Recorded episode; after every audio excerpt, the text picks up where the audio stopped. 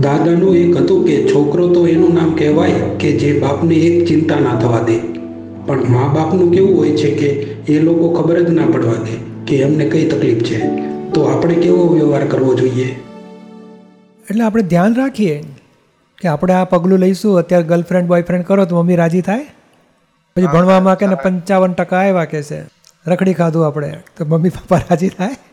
એટલે એટલું તો એટલી સાચવીએ, ભણતર સાચવીએ, થોડું સંસ્કારિતા સાચવીએ. આપણે સ્કૂલના ફ્રેન્ડ હોય તો બધા કુસંગી ના થવા જોઈએ, મિત્ર સારા હોય, એ સાચવીએ.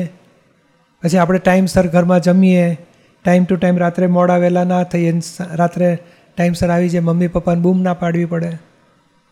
એટલે એટલું બધું જે સા, દેખીતો વ્યવહાર છે, એટલો તો સાચવીએ. અને પછી થોડું ઓબ્ઝર્વેશનમાં લઈએ, કે એમને કંઈ તકલીફ તો નથી ને બિઝનેસ આટલો છે પૈસા આવક બરોબર છે? આપણે ખર્ચા કરીએ છીએ, વ્યાજબી છે? કે એમને તકલીફ પડતી હશે?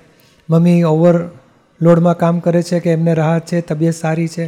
થોડું થોડું ઓબ્ઝર્વેશન કરી જોઈએ. એમને ખાવા, પીવા, દવા, ખાવા, બધું સાચવીએ. આપણે જો કંઈ બની શકે તો હેલ્પ કરીએ એમને. નહીં તો ઓબ્ઝર્વેશનમાં રાખીએ કે દે આર ઓલ રાઇટ જરૂર પડશે તો હું પૂર, પૂરેપૂરી સેવા કરીશ. ધ્યાન રાખીશ એમનું.